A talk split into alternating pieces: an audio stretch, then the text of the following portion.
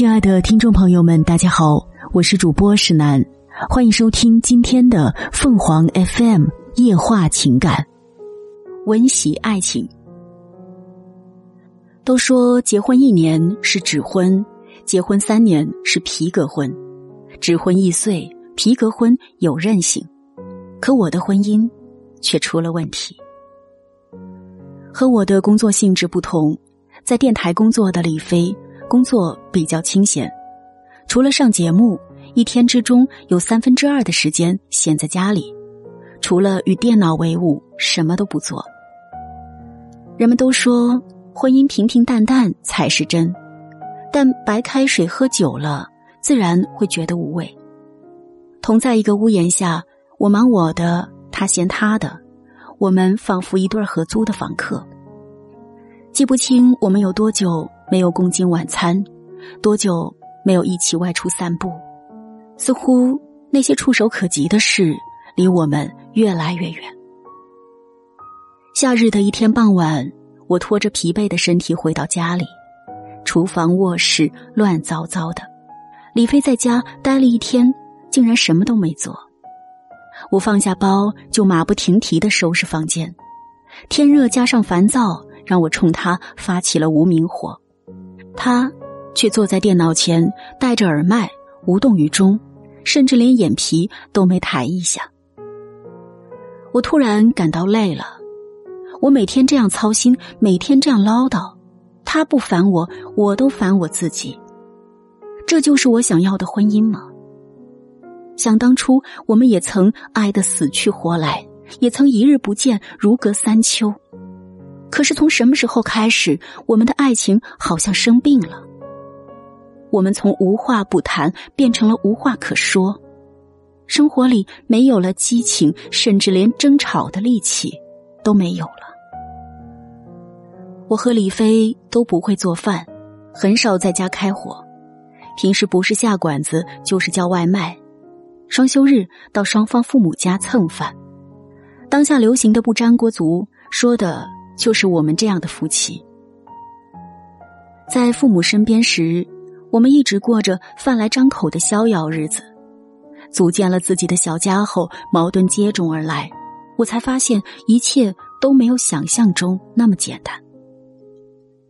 家里的房子和车子都是婚前父母为我们准备的，没有贷款，但房子要交物业费，车子要加油，都需要钱。我和李飞的收入不低，但由于我们都疏于理财，手里有钱就控制不住消费。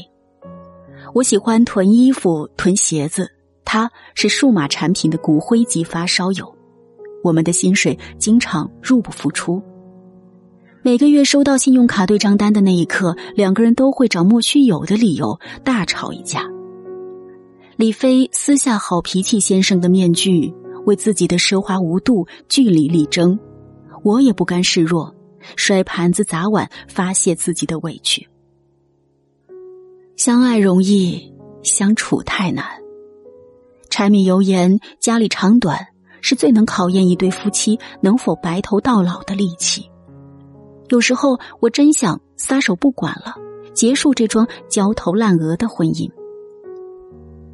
单位有去天津大学脱产进修的名额，上司看我近段时间工作不在状态，建议我放下手头的工作，去外地进修三个月。三个月的在职进修期间，我和李飞的每次小聚，都仿佛让我们回到了热恋季节。我月底回家，每次下高铁的时候，李飞早已在车站等我了。回到家里，干净的一尘不染的房间，让我怀疑自己走错了门。晚上，他还一反常态地关掉电脑，听我讲讲进修的见闻，说说他单位发生的趣事。在家的日子，我充分领略了李飞的温情。每天早上，我会在早餐的香味里醒来。洗漱完毕后，桌上已经摆好金灿灿的煎蛋和热好的牛奶。吃完早饭，我们一起手牵手去超市买菜，一起对着电脑学着下厨烹饪。我和李飞的约会地点也在不断地变换着，商场、影院、酒吧，久违的甜蜜重新回到我们中间。李飞每个月中旬都会抽出时间到天津来看我一次，惹得一起培训的同事都开我玩笑：陆姐，李哥最近追你追得紧，这么漂亮能干的老婆，李哥不放在心上害怕丢了。我抿着嘴笑。当我和李飞并肩走在大学校园里的时候，当我们一起浏览城市人文风景的时候，我们的心灵是相通的，我们的幸福是真实的、具体的。千里之堤溃于蚁穴，婚姻的大堤更多的时候是毁于蚁穴式的小矛盾、小摩擦。我不由得庆幸，我和李飞醒悟的还不算晚。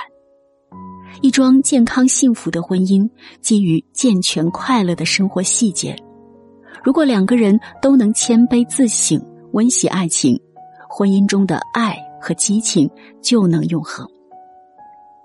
那天，李飞向我做了深刻检讨，他认真地说：以前我总以为，成了夫妻，把你追到手了，就是左手握右手的温暖与踏实了，忽略了你真正的需求。老婆，请你原谅我，是我做得不够好。